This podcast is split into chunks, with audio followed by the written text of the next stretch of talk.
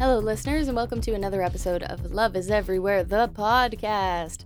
The show where I give comedians assignments of things that are supposed to make you happier, and then we talk about it and we find out how it went. Today's guest is Collin Sideris. What a wonderful chat this was. Uh, this was one of those conversations that like really turns your day around.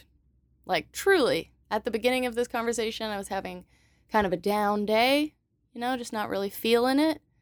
And by the end of this conversation, I felt so happy and joyful. And I really carried that with me for the rest of the day. Uh, just such a lovely person to talk to, Collin. His assignment was about mindful listening, about taking time to make sure that the person that you're talking to has gotten enough of a chance to get their thoughts in, um, to make sure that you're really paying attention to what the person in front of you is saying to you and uh, really being present with them in that moment.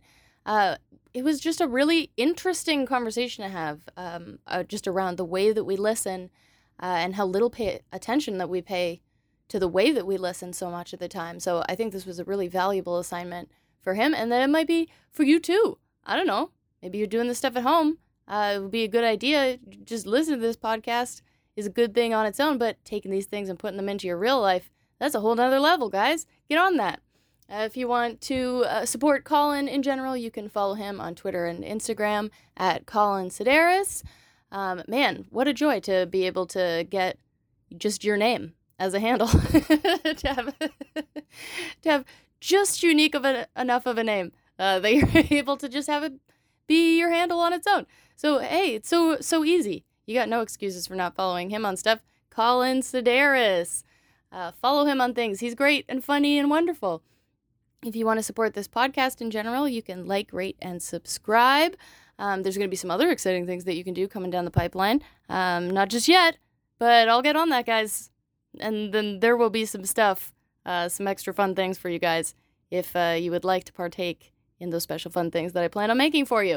Uh, if you want to follow me on social media, you can follow me at, at Hamiltrace. And in the meantime, please enjoy this lovely conversation with Collin Sideris.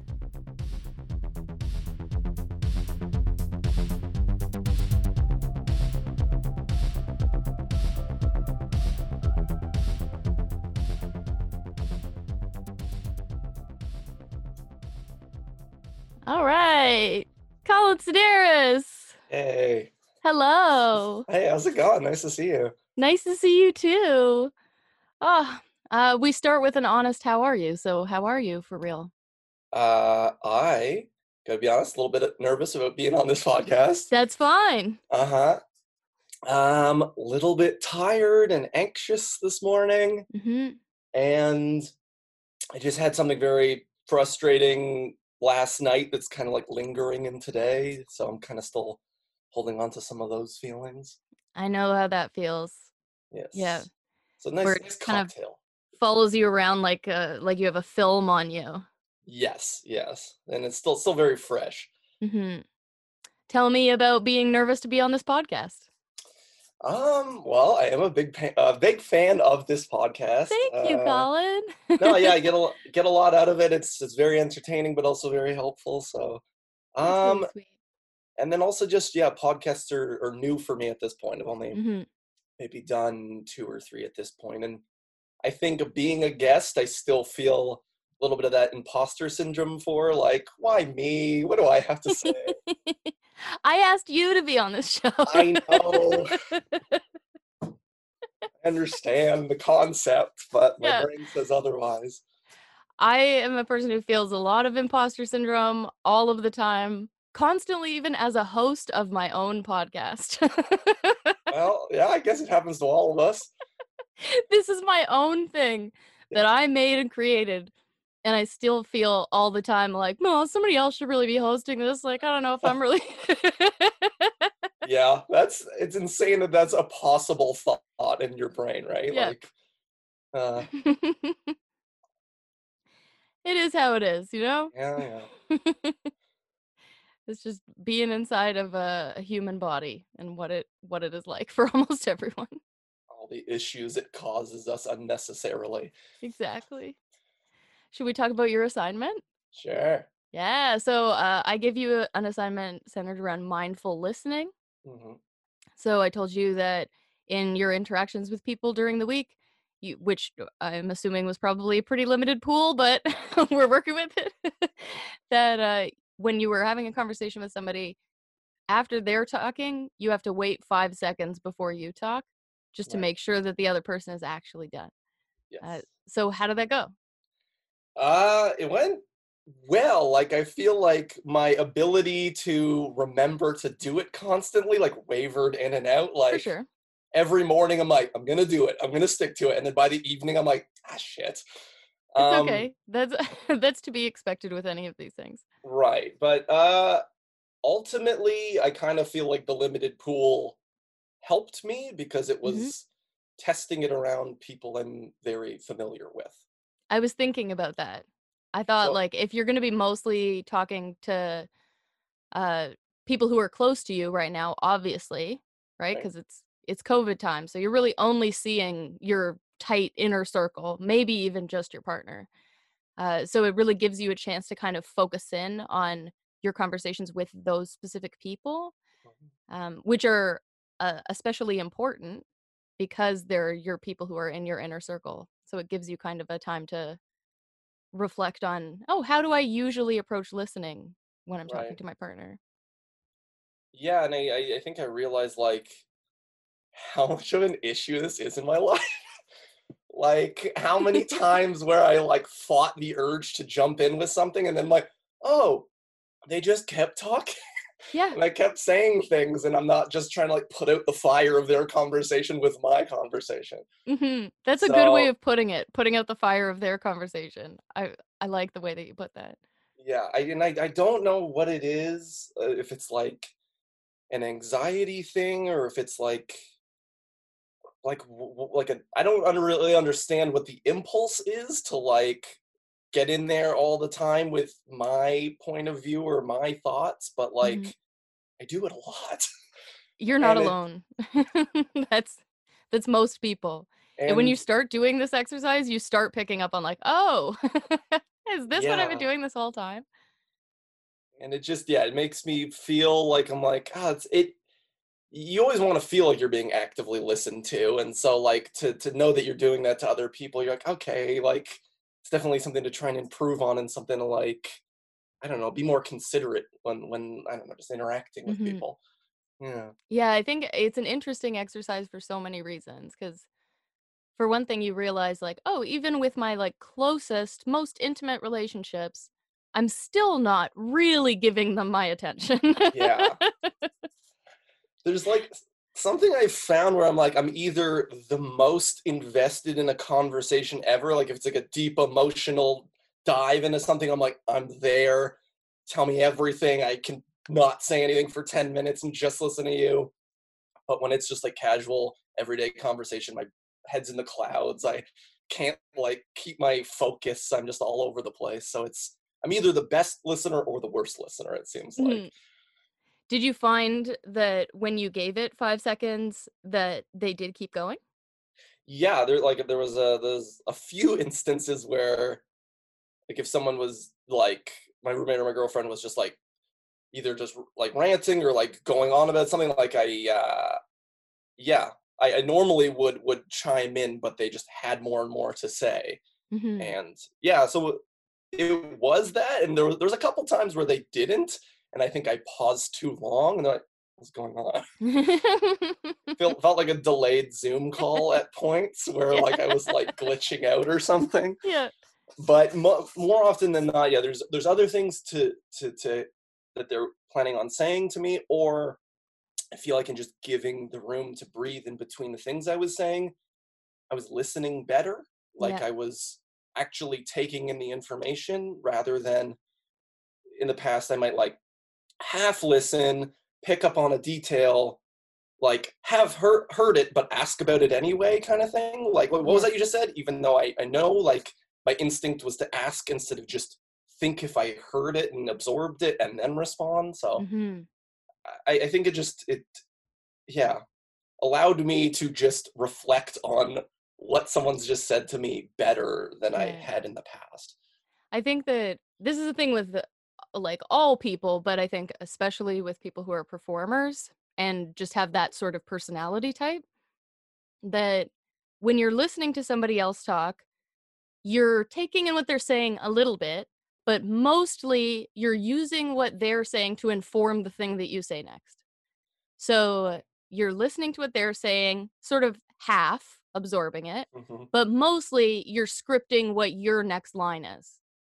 Sure. Yes. so when you give that pause, then it enables you to take a minute of, oh, I don't have to feel so rushed, even if my response is still to plan my next scripted line in this conversation. It gives you a second to be like, oh, I don't have to rush what I'm going to say next. right. And I can take a little more time to actually listen to Mhm. what the next person is saying to me. And it gives the other person room to keep going because, especially if you're having like an emotional conversation with somebody, they're probably sort of processing their thoughts as they're saying them out loud, right?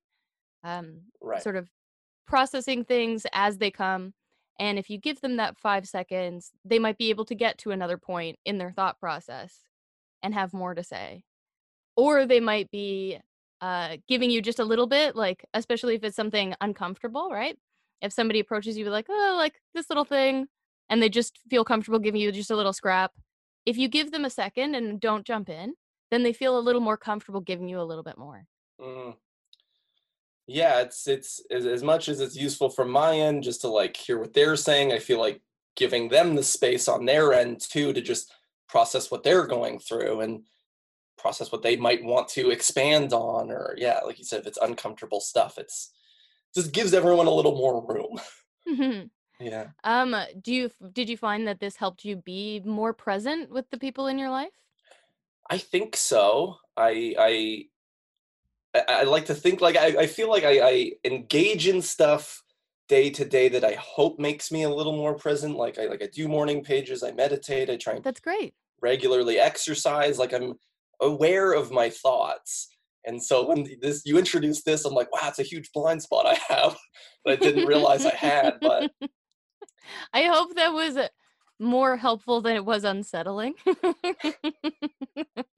no, it was it was one of those like obviously obviously this is something i do and how did i not like articulate it before and how did i not put the pieces together that i'm doing this all the time but yeah. no it was it was helpful and i i think much like something like meditating where i feel like after years of doing it i'm just starting to kind of get Mhm. good at it i'm still such in my infancy with this but i felt there was like kind of bright spots where i felt like oh i could see how if i stick with this this will really like just help me in the long run and really Yeah. like take away that i guess like nervousness about like empty spaces and conversations and stuff It's true. It gives you permission to sort of relax, especially if you're an anxious person.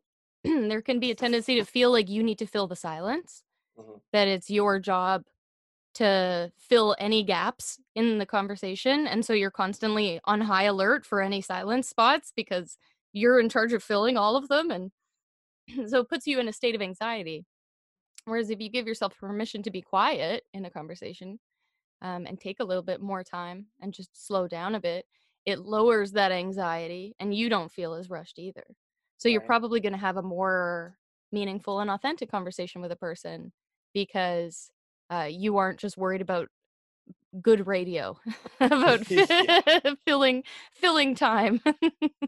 Can i chime in with this perfect witty funny comment? So Exactly. really like yeah i that's the thing and i, I kind of feel like my inability to do this in a in the past would like make it so that i wasn't able to like enjoy hanging out with people or being in the presence of people because my, my like my mind was everywhere and i wasn't able to focus and yeah i just jump in for these like silent moments and yes it, it, it feels like this is maybe a, a, a tool that could ground me better Mhm. in the long term I think any any of the exercises that involve paying attention to the way that you listen are so eye-opening, like so much more than so many other things. I think just Yeah. because it's an area that we very rarely pay attention to, which is unfortunate because it's super important, like So, really yeah. important to listen well and uh, to be present with people when you're talking to them. Seems like a really basic thing.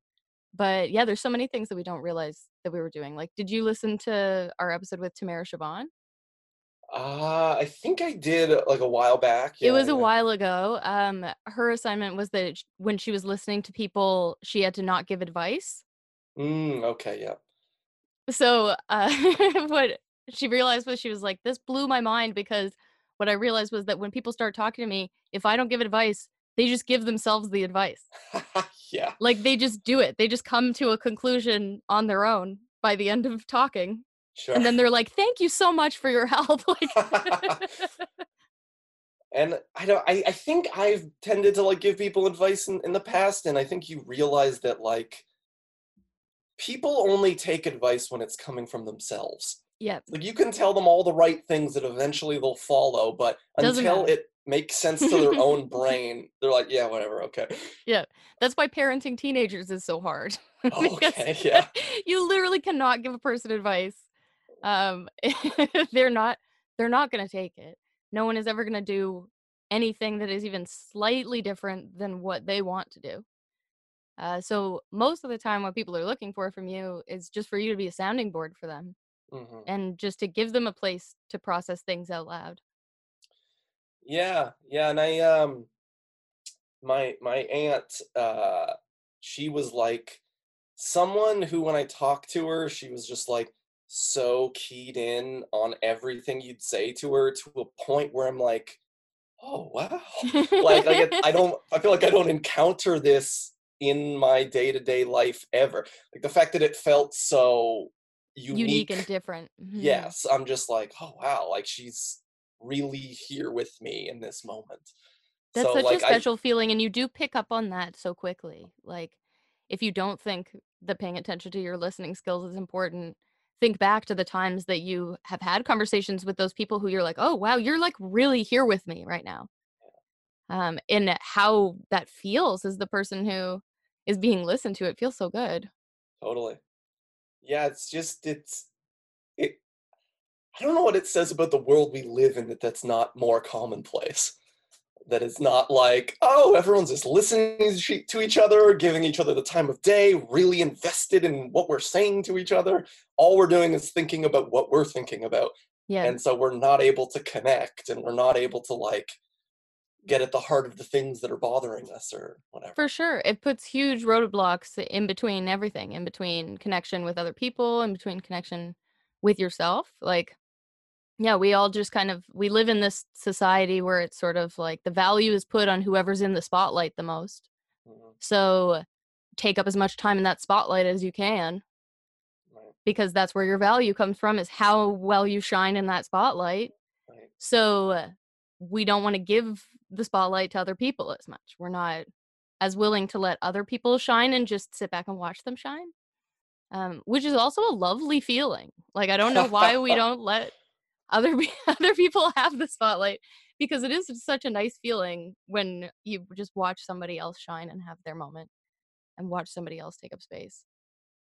Totally. I just I I I think yeah, if if we could better support each other so we all feel like we have that spotlight moment. So we all feel like, hey, I'm valuable, even if it's not in hmm this big performative way. It's just like a like a little comment or just like a little moment or yeah. Absolutely. And I think uh, like it definitely uh the way that we listen definitely changes depending on who we're with and who we're talking to, mm, right? Like if I don't know, I'm thinking about like if we were hanging out at comedy bar with a group of like 5 to 8 comedians if you gave 5 seconds after everybody talked, you wouldn't speak the whole night.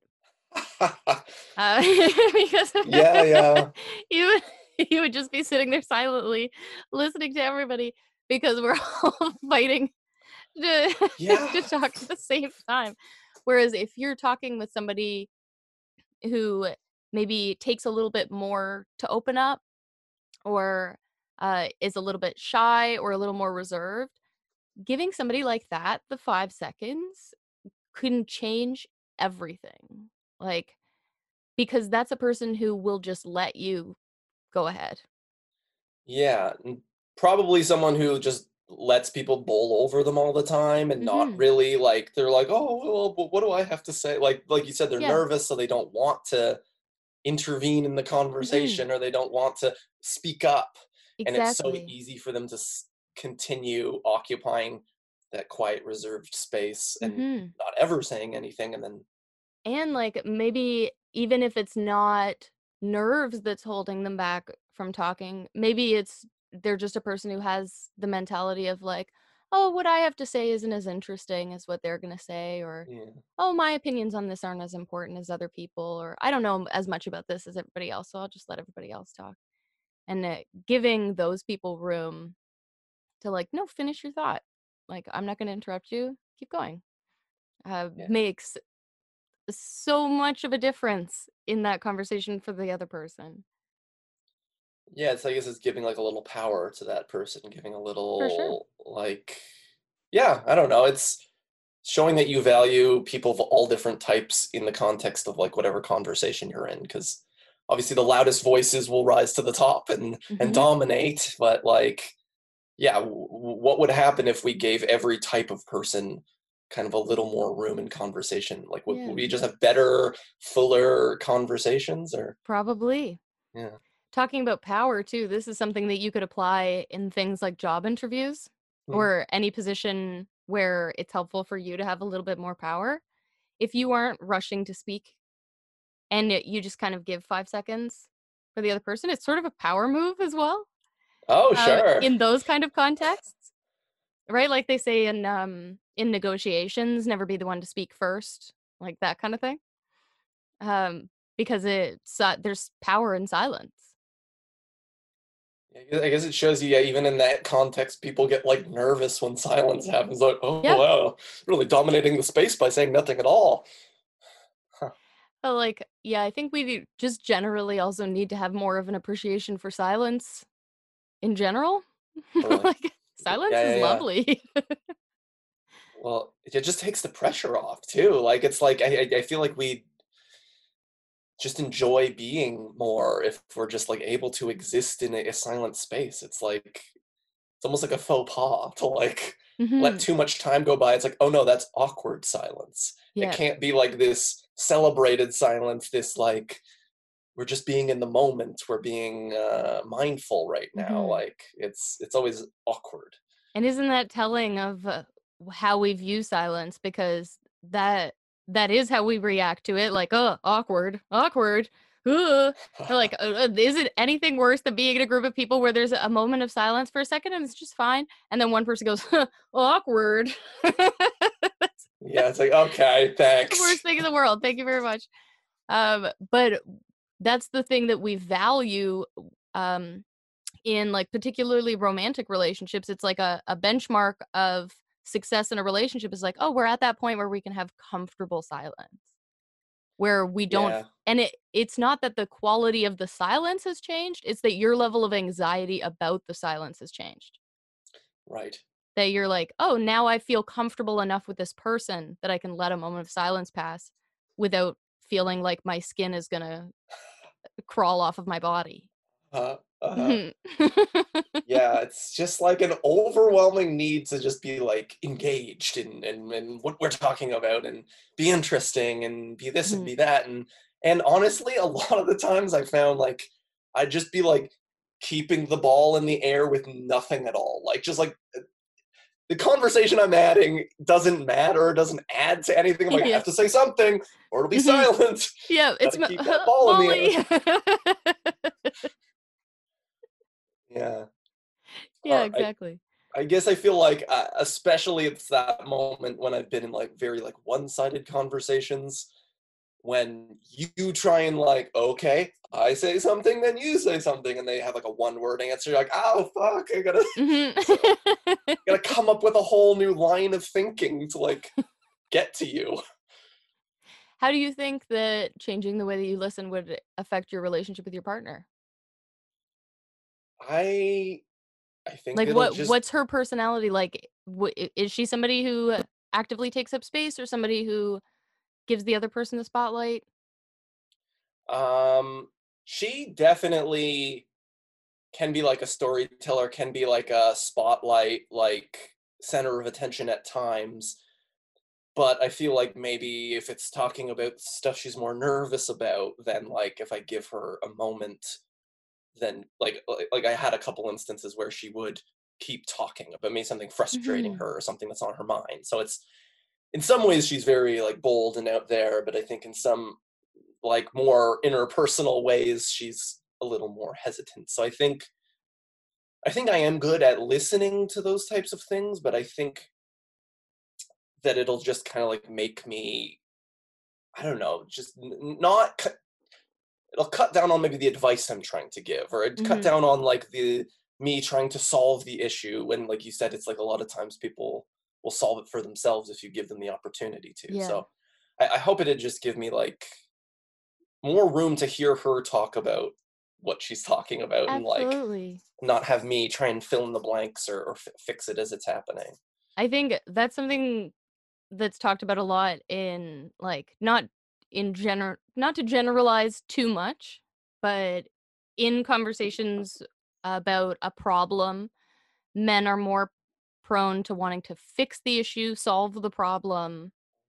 Um, they view it as like, oh, you're coming to me with a, a, a problem, and uh, so you must be coming to me for my assistance with this problem, right?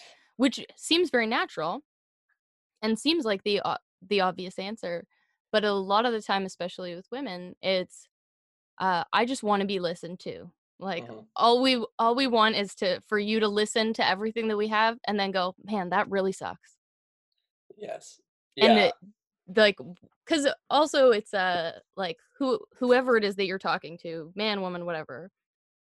If they have a problem, they are a capable adult who can probably solve the problem. Um, but they just need to vent. They just need to have their feelings heard. It's the the same thing. Like I've I've worked in cu- customer service jobs for many many years, right? yeah. And whenever somebody is mad about something, whenever somebody is upset, a customer, whatever, in all of the times that I've been like a manager or supervisor in some capacity, and I'm the person who people pull over to be like, this customer's upset. When I go over as the manager or whatever, most of the time, they're not looking for anything from me. Like, they're not trying to get anything for free. They literally just want me to listen to what happened Sure. and then go, that really sucks. I'm really sorry that happened. And then they're like, thank you. And then they leave. right?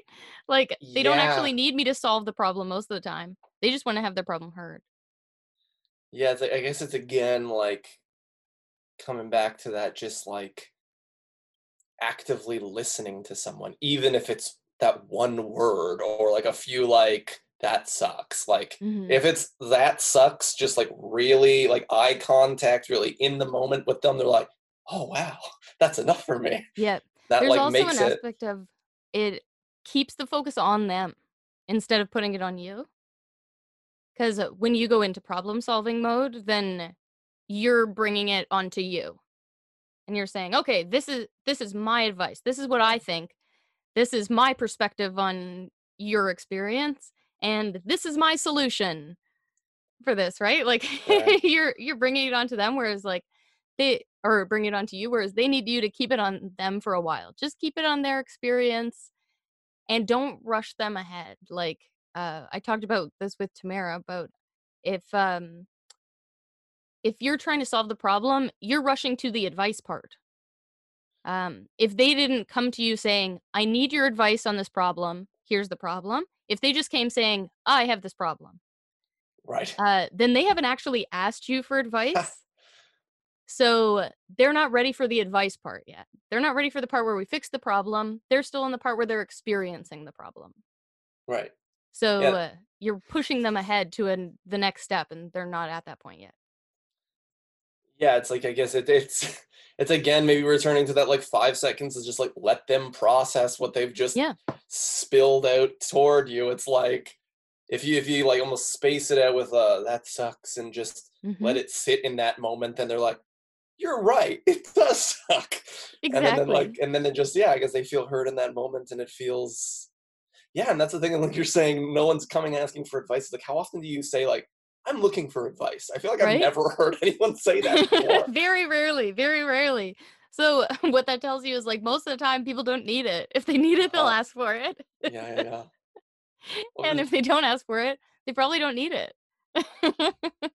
or they'll probably like type into Google, what do I do in case of this issue? There's probably Yeah. some more more qualified than you to solve this issue.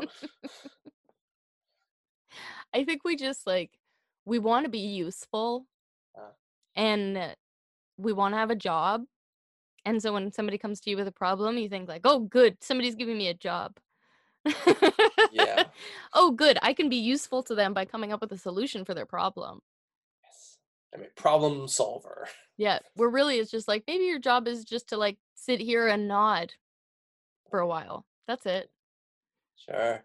hmm Yeah, yeah. I I I wonder because I think like a lot of like my inability to like focus on conversations in a variety of social settings. I don't know if it's just like we're in, we live in such like a distracting world, and I feel like I've especially just been like trying to be on social media less, especially Mhm. over the past couple months, just because I because it's so much easier these days to just like funnel time into it and Yes. And I started putting like caps, like time caps on some of my apps and getting like reports of like screen time for today. I'm like, oh God, like I'm spending so much time and I don't know, like and I just feel like less of that will hopefully just make it so that I'm not constantly looking for a distraction, constantly looking for something else, something else, something else. I feel like my brain's always Mhm. like jumping around to a bunch of different things and needs to be occupied by this or that or the other thing. Me too. I'm always doing five things at once. Right. Like if I'm like uh, I'm trying to think of an example. Okay, this is an example. This isn't a real example. I don't drive, but if I drove, I would be doing a million things at once. I would be driving. I would be planning whatever thing I was going to. Like if I'm going grocery shopping, I'd be going through my grocery list. I would be like singing along with the song on the radio in my head. I would be like doing a million different things, even if it just looks like I'm driving. Like my brain is always going. Right. And so if you're a person who's like that too, I don't know if you find like my way of coping with that is just to very heavily distract myself, give myself so much stimulus right. that I can't just be in my head. Right. I just want to like yeah, uh, watch a lot of television or be doing literally five things at once. Like there'll be times where I'm watching a show and I'm on my phone at the Uh-huh. same time Right. and I'm like I'm what am I doing right now? Yeah, it's like I'm not enjoying either of these things to the fullest. I'm, I'm not. I'm not fully watching this. I'm not fully reading this. I'm not fully doing this. I'm not fully doing that. I'm. I'm Mhm. just using it to like suppress emotions or like to, to like like you said, keep yourself heavily stimulated. And yeah, something I found recently that I've been also trying to like dial back a bit is like I'd wake up in the morning and then immediately put headphones on and be listening to music or a podcast or something before my brain had time to process the thoughts of the morning, the thoughts of that I'm like that held on from yesterday, that I'm experiencing today, things I'm worried about. I don't give myself time for my brain to air out and actually clearly process the things that I'm thinking because I have something in my ear talking at me or playing music or this or that. hmm So I'm like, I'm just not gonna listen to anything. It's a good idea because Yeah. you're basically applying this exercise, but to that, right? Where like the conversation is between you and the headphones, right? And it's like your brain, your waking brain needs an extra five seconds Uh, to finish its thought before you start chiming in with something else like music or a podcast. Yes, and I, I, I kind of feel like I'm the most full of thoughts and anxiety in the morning. Like it's Mhm. it's like the whole day, all of the issues, all, all the things. Like I've, I've just pulled so much more like into just the Yeah. waking hours of the day. Where Which yeah. is probably why you want to put headphones on right away. yeah, right? Because you wake up from sleep into this busy brain and you're like, how do I make this quiet? Yeah. Headphones. yes, yes, yes. hmm But now it's like, yeah, it's like I, I- found like something like podcasts I find sometimes hard to do well, say like working on the computer because you're like listening to someone talk while trying to process other information.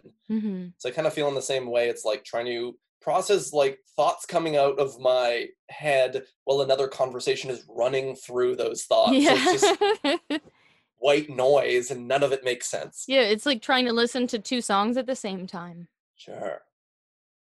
Yeah, it's just it's it's it's mayhem and I'm not enjoying or able to be present or like it's Mhm. it's more stressful really. Like I'm just like bottling my anxiety.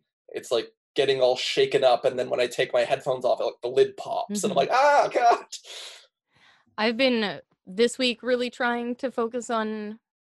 Ha- I've been focusing on Enneagram stuff. Do you know about Enneagram? You listen to this podcast, so you Yeah, probably uh, heard me mention this many times. But Yes. Um remind me again, but I, I'm pretty sure I'm familiar. so it's like a personal development tool um, that's based around different personality types. Oh yes, okay. to put it simply. So uh, I've been focusing on things for my personality type. I like more and more things come up all the time that I realize like what a useful tool this is and how it sort of evolves with you. Like there's so many layers to it that it's sort of a never ending, like lifelong tool. Okay. And so it's come to me in different ways over time.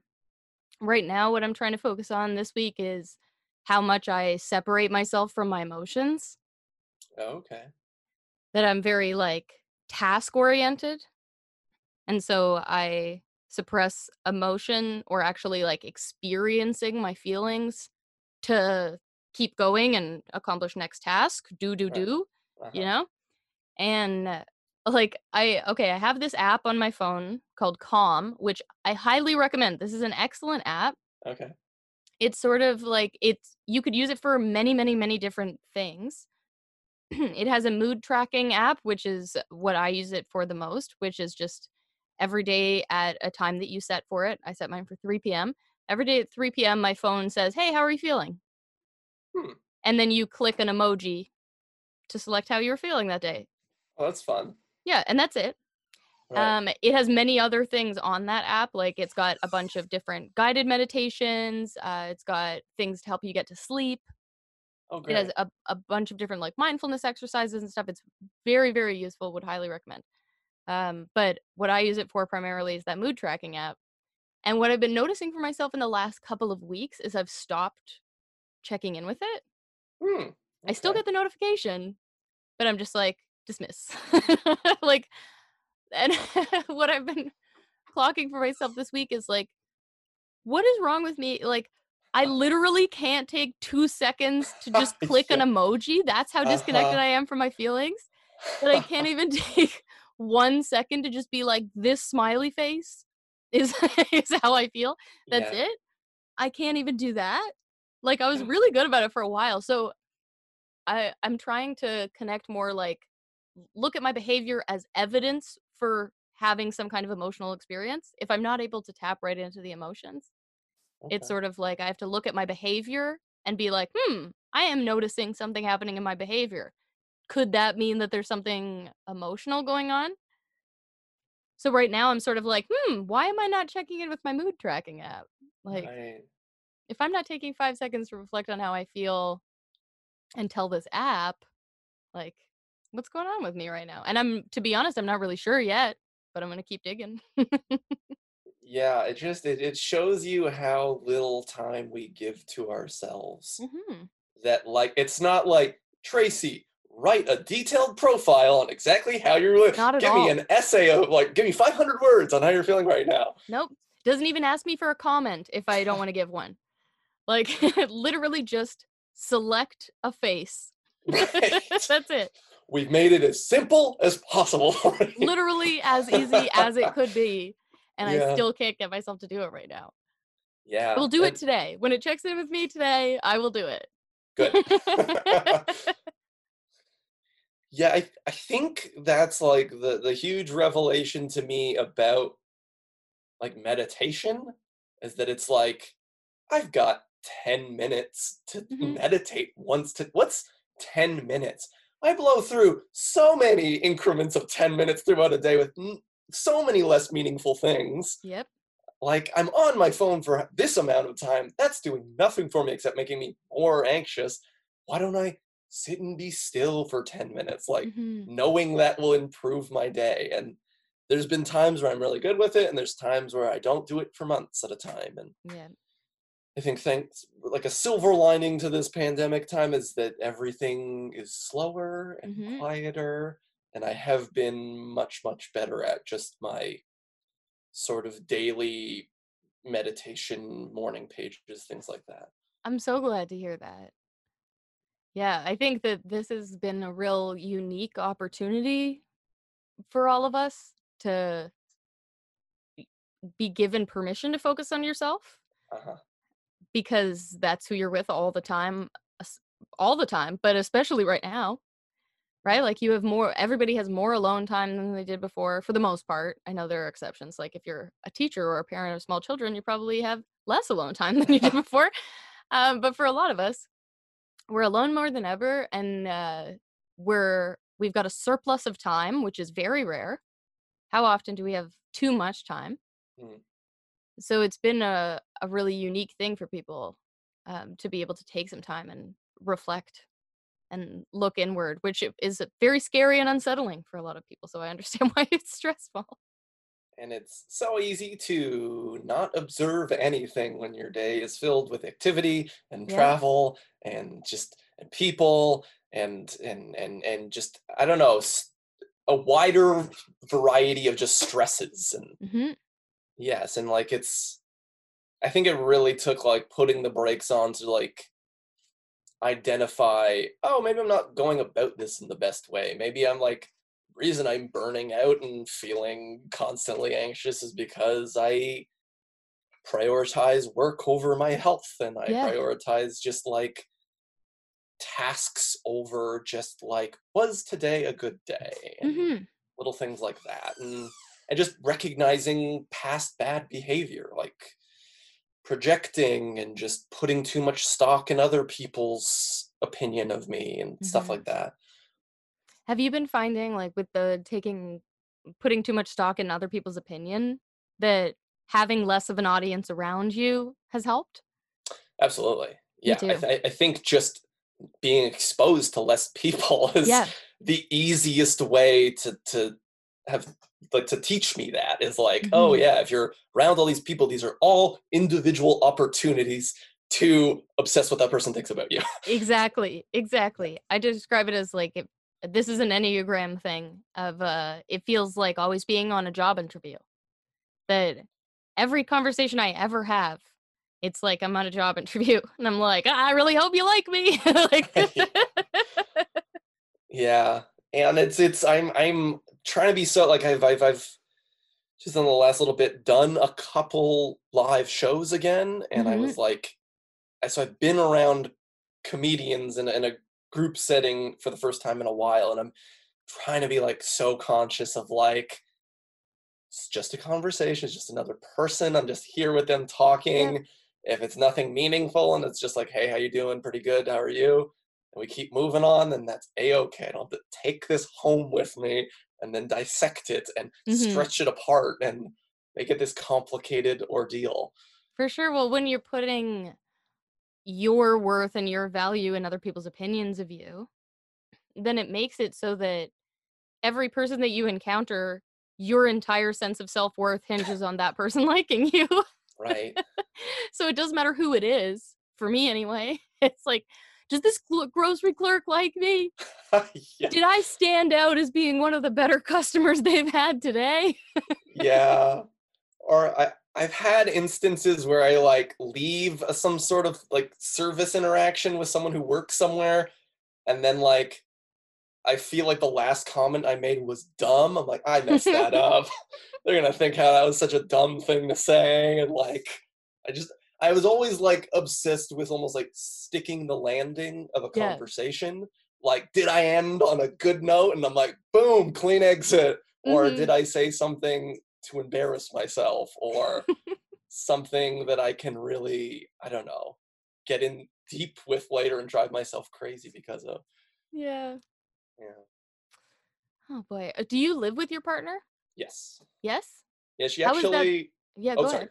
Uh, she actually moved in like a month and a half before we were quarantined together. Oh So wow. It was uh it was I, I almost I feel like that's set up for like and now we're fighting all the time, but it's great. Like we're doing good, but it That's was just like we had a month of coming and going and like adjusting to living with each other and then five months of like being around each other most of every day. So it's hmm I feel like it like like I don't know, like really condensed living together with someone into like a five month period almost. Oh, for sure. It would feel like you had been living together a year. Sure. Yeah, Yeah. Has it been good for your relationship? I think so. I think it, mm. I think it like it was like we had only been dating about a year, which again I think depending on who you ask, that's too soon or or, or It all depends though. Everything is so individual and like your relationship isn't anybody else's relationship. Exactly. But it it, it kind of it was like a whole thing where like my my roommate might have been moving out and so i might have needed a, like a new roommate and so i'm like okay maybe you can move in now and then he didn't end up moving so she so i think she ended up moving in sooner than she might have if things had not Yeah, just because Like, the circumstances lend yeah. themselves to it. hmm but it was like it, it felt very organic and i it feels like my life is exponentially better having her in my life more often so That's it's beautiful. yes yes No, this I is this is by far the the healthiest and like far and away the best relationship I've been in. So What do you think are what are two qualities of this relationship that make it stand out as being a healthier and better relationship than previous ones? um just like she is has like an unlimited pool of like support. And She's just like such an warm, empathetic person who when I'm going through one of the various things that I'm stressing out about or anxious Mhm. about, she's there and she listens and I have never once felt self-conscious about revealing anything to her or talking to her about anything. That's so important. Yeah, yeah. And I think I, I've realized from past relationships that I didn't have that. Or like I had there was like an element of like like guilting and there was like an mm-hmm. element of like I don't like just like constant tension. And it's just like and it just feels easy. It That's how it feels I'm like, oh, relationships can feel this way. I didn't realize this was an option. Like it just and and she's very artistic like she's a painter and a songwriter and i don't know i, I feel like we just we have we share like a just a point of view on life and stuff and i laugh so hard with her like harder than almost anyone i've ever met really Mhm. so i don't know if that was more than two things or two things or but like yeah it's just i feel heard in the relationship and i just feel like she just like makes me really happy That's beautiful. Yeah. Collin, I love hearing that. thank you And uh, like all of those things that you described are things that are so fundamentally important. right Like, yeah, feeling safe and comfortable, bringing things to your partner, feeling like you are not going to be guilted or shamed or have things used against you in any kind of way. That's so important. And the feeling of, oh, it's easy. Yeah. That's that's huge. Yeah. I think like when we're young, we look for drama and fire, right right? In a, in our relationships, we're like, oh, that's how I know I'm really feeling something. like if everything's on fire. yeah yeah and then once you get a little bit older, you start realizing like, oh no, that's a recipe for disaster. Like when you know that it's good is when it feels easy. When Yeah. it's just like, ah, that's how Yeah, it should feel. sure you should always be both people in a relationship should always be getting more out of the relationship than they're putting in. yeah and i think i think it, it feels that way and that i think we're both very supportive of each other and both very like yeah just just enjoy being around each other and, and in, a, in an effortless way it doesn't Mhm. feel like i'm this, this will if we if we really work through the issue Yeah. then then it'll maybe it could be a good relationship. But it's like even if we've had disagreements, it's like a fraction of anything I've had with like past like relationships where it's like a true like blowout like Yeah. where like like voices are like at like peaking and stuff and like we're just yeah i don't know it's like it's none of that and and and anytime there is like a concern that she brings up like it's we just talk about it and we get through it and we deal with it and it doesn't feel like it's constantly lingering Mhm. undealt with and gonna add to a bigger fight down the road kind of thing Yeah. I Yeah. think the, the like the way that you fight and the way that you approach conflict is very telling of the state of a relationship.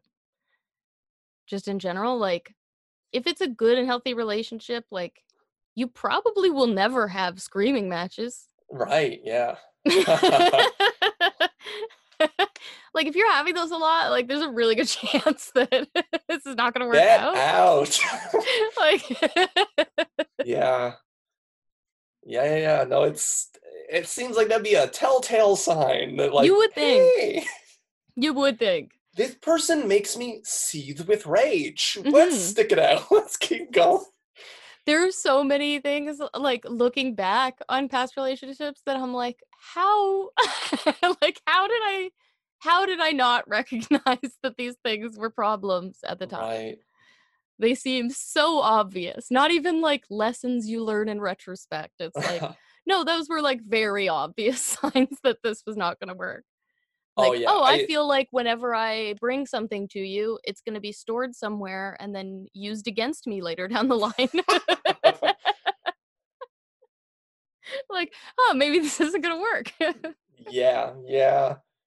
And it's, it's it's funny how like I f- I feel like there was a couple relationships where early on there were red flags. I'm like, ah, it's gonna be fine. Mhm. And then it wasn't fine.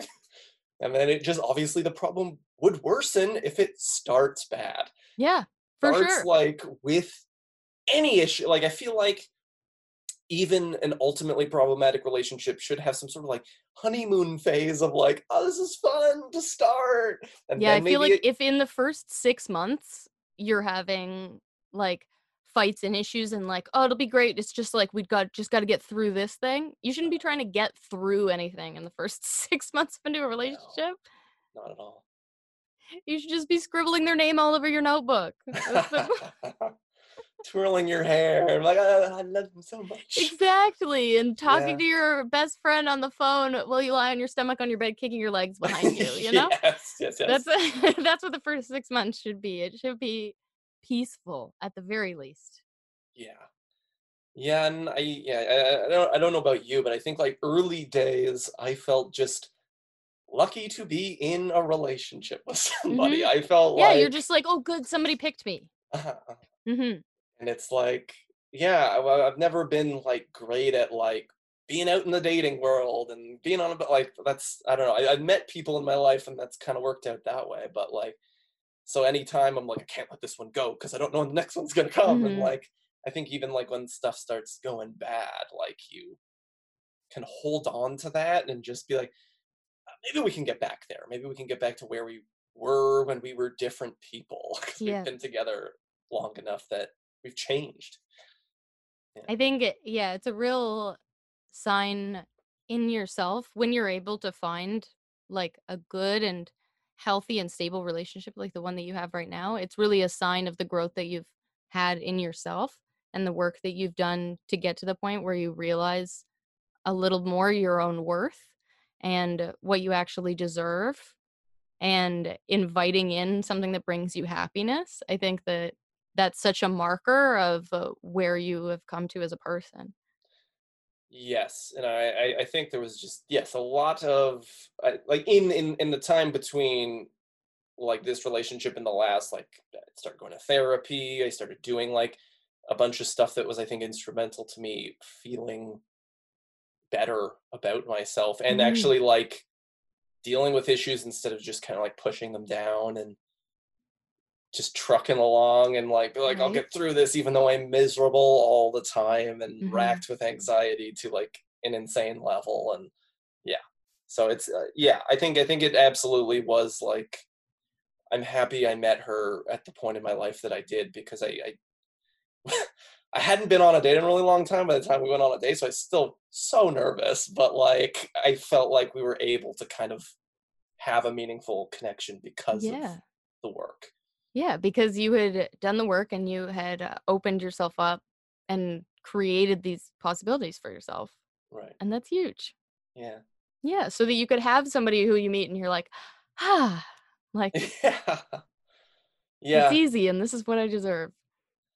Yeah, I think my thing for the longest time was I uh, I would always instead of picking people myself, instead of being like, "Oh, this is the person that I'm interested in," it would be I just wait to be picked by somebody else. Mhm, mhm. It was like, "I'll just wait until somebody picks me and then uh, I guess I'll date them for 2 years." Oh Uh, yeah. It's also way yeah. yeah, because they're the one who picked me. Um, and then I sort of resolved for myself a couple of years ago, like I got out of a bad relationship and I was like, I pick the next one. I'm was the boss of the yeah, picking.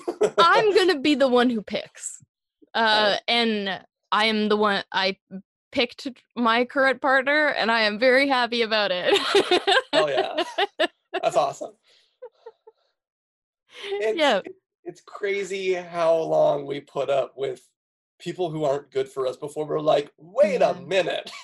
I think there's also an aspect of like there there are definitely parts of it that are based around not feeling a fundamental sense of self-worth. But then I think there's also some ego stuff that comes into it. At least for me, when I look back on past relationships, there's a part where it's like, I'm strong enough to bear through this. Like, yes, this person, this might get a little bit sad in some parts, but like, yes, this person like puts me down and tries to tear away at my sense of self worth and tries to make me feel like I'm a bad person. But I'm strong enough and smart enough that I know that that's not true intellectually. So I can continue through this and not absorb it and be affected by it, uh, which is absolutely not true. Um, you're definitely going to absorb that stuff. Yeah. There's also like um, a balancing out that I had in relationships of like, I am a very positive person. Um, I am a caretaking kind of person. And so I I would frequently end up with people who were very negative and needed a lot of caretaking Ooh. Because I balanced them out. And it's like, yeah, maybe I am like the ideal person for this person, but are they the ideal person for me? Right. like, yeah. yeah, this person could use somebody who's really positive and is going to take care of them. Um, but is it going to be great for me? Yeah, and it's that whole like where we buy into that opposites attract. yeah. Like super negative person, super positive person. Mhm. And yeah, something about that is like appealing to us. But yeah, even with like my girlfriend, I feel like I'm a pretty positive person and she's just like endlessly pouring out positivity and, like, and so we're both positive upbeat you need. people and it just why wouldn't that work Yeah. we're kind of similar in that way so it makes sense that we'd share certain sensibilities and and, and have certain chemistry and yeah. Mhm. I'm so happy you found that. Thank you and happy for you as well Thank you. Uh, we're coming to the end of our time, but as you know, we end by me giving the guest a genuine compliment. you I knew look tense. coming. yeah, I really like squared my shoulders and like clenched my body into a bit of a ball there. Um, You're not the first. I knew this was coming, and I I- feel like I've, I've come a long way by, with taking compliments. I think this should be okay. okay, good. Um, I think you're just great. Like, you just have a very warm and comforting energy about you. And like, we talk a lot on this podcast about like the instant yes when like you meet somebody and you're like, yes. and I definitely felt that with you. You were definitely an instant yes person for me of just like, um, I, I don't know. It's like I, I can see your heart. And you just seem like such a, a kind and genuine person. And uh, uh, without all of the bravado and falseness that a lot of performers wear especially when they're interacting with each other there's sort of like a peacocking uh, around each other and you don't have that you're very down to earth um you're very funny and a very talented comedian but you aren't a showboat in a in an obnoxious way. You're just very naturally funny and intelligent and you leave space for other people. Like I think it's great that you noticed ways that you don't with this exercise, but I think in general like you have a very comforting presence. I feel like you're a very easy person to talk to. Um, and you're also uh, very, very funny. And I love the way that you write about anxiety, uh, particularly like uh, on social media. I love, love, love the way that you talk about mental health stuff. I think that uh, you do it better than a lot of comedians. Okay. You do it better than I can. Oh wow. Yeah. Um, but yeah, I just think that you're great and lovely and the best.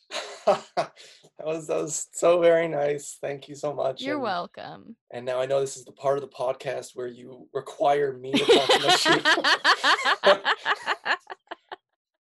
I can't remember whose episode that was, but I got a kick out of that. we had been on a streak, I think, of like of the guest complimenting me in a very lovely way. But it was starting to become sort of uncomfortable for me because I was like, oh no, like, this is so not a part of the format. Like I do not require this of my guests. My compliment is not a setup for your compliment. That would be the worst. That would be uh it just like just thinking about it but this is also me projecting and caring what other people think is that like in my head when I'm getting a compliment sometimes from a guest, I'm like, oh, all, all of the listeners and everybody's gonna think that this was my plan all along, and that I'm just this sad, insecure person who's just uh, created this elaborate scenario to make somebody give me a compliment. Love is everywhere. It's just a mask I hide behind. Just a mask. uh, well, anyway, I, I, I won't I won't go on too long, but I, I would like to give you a compliment if you don't mind. I'll try not to to say Sure. too much, but Thank you. um, I will say first off, uh, thank you for this podcast. I, I I feel like in some of my my darker days, I've, I've listened to this podcast and got a lot of, a lot of comfort from this podcast and learned a lot from this. And I, I feel like we we've seen each other around the scene, but like haven't spent too much time with each other. Mm-hmm. But like in doing your like monthly show at Comedy Bar, you just you have such like a warm, welcoming presence, and I just I'm like I wish more of this existed in comedy. I felt like you created such like a nice space and just felt so like safe being around you and so just like I don't know, heard and seen and all the good stuff and you're just like a, a wonderful person and the type of person I want to see more in my life. So hopefully post quarantine we see each other more. But yeah. I would love that. Yes, please. when this is all over, let's see each other more. okay. I think that you're wonderful, and uh, I was I'm so happy to have gotten this hour to talk to you. Yeah, thank you for finally having me and yeah, it's I've I've always I've, I've wanted to do it for a while. but I've been so nervous to ask you to do it. So thank you for having me. I've me. been wanting to have you on forever, and now was now was the time. great, perfect. oh, thank you for doing it. Thank you for having me. And listeners, go be nice to yourself. Uh, wait five seconds before you talk, and remember that love is everywhere.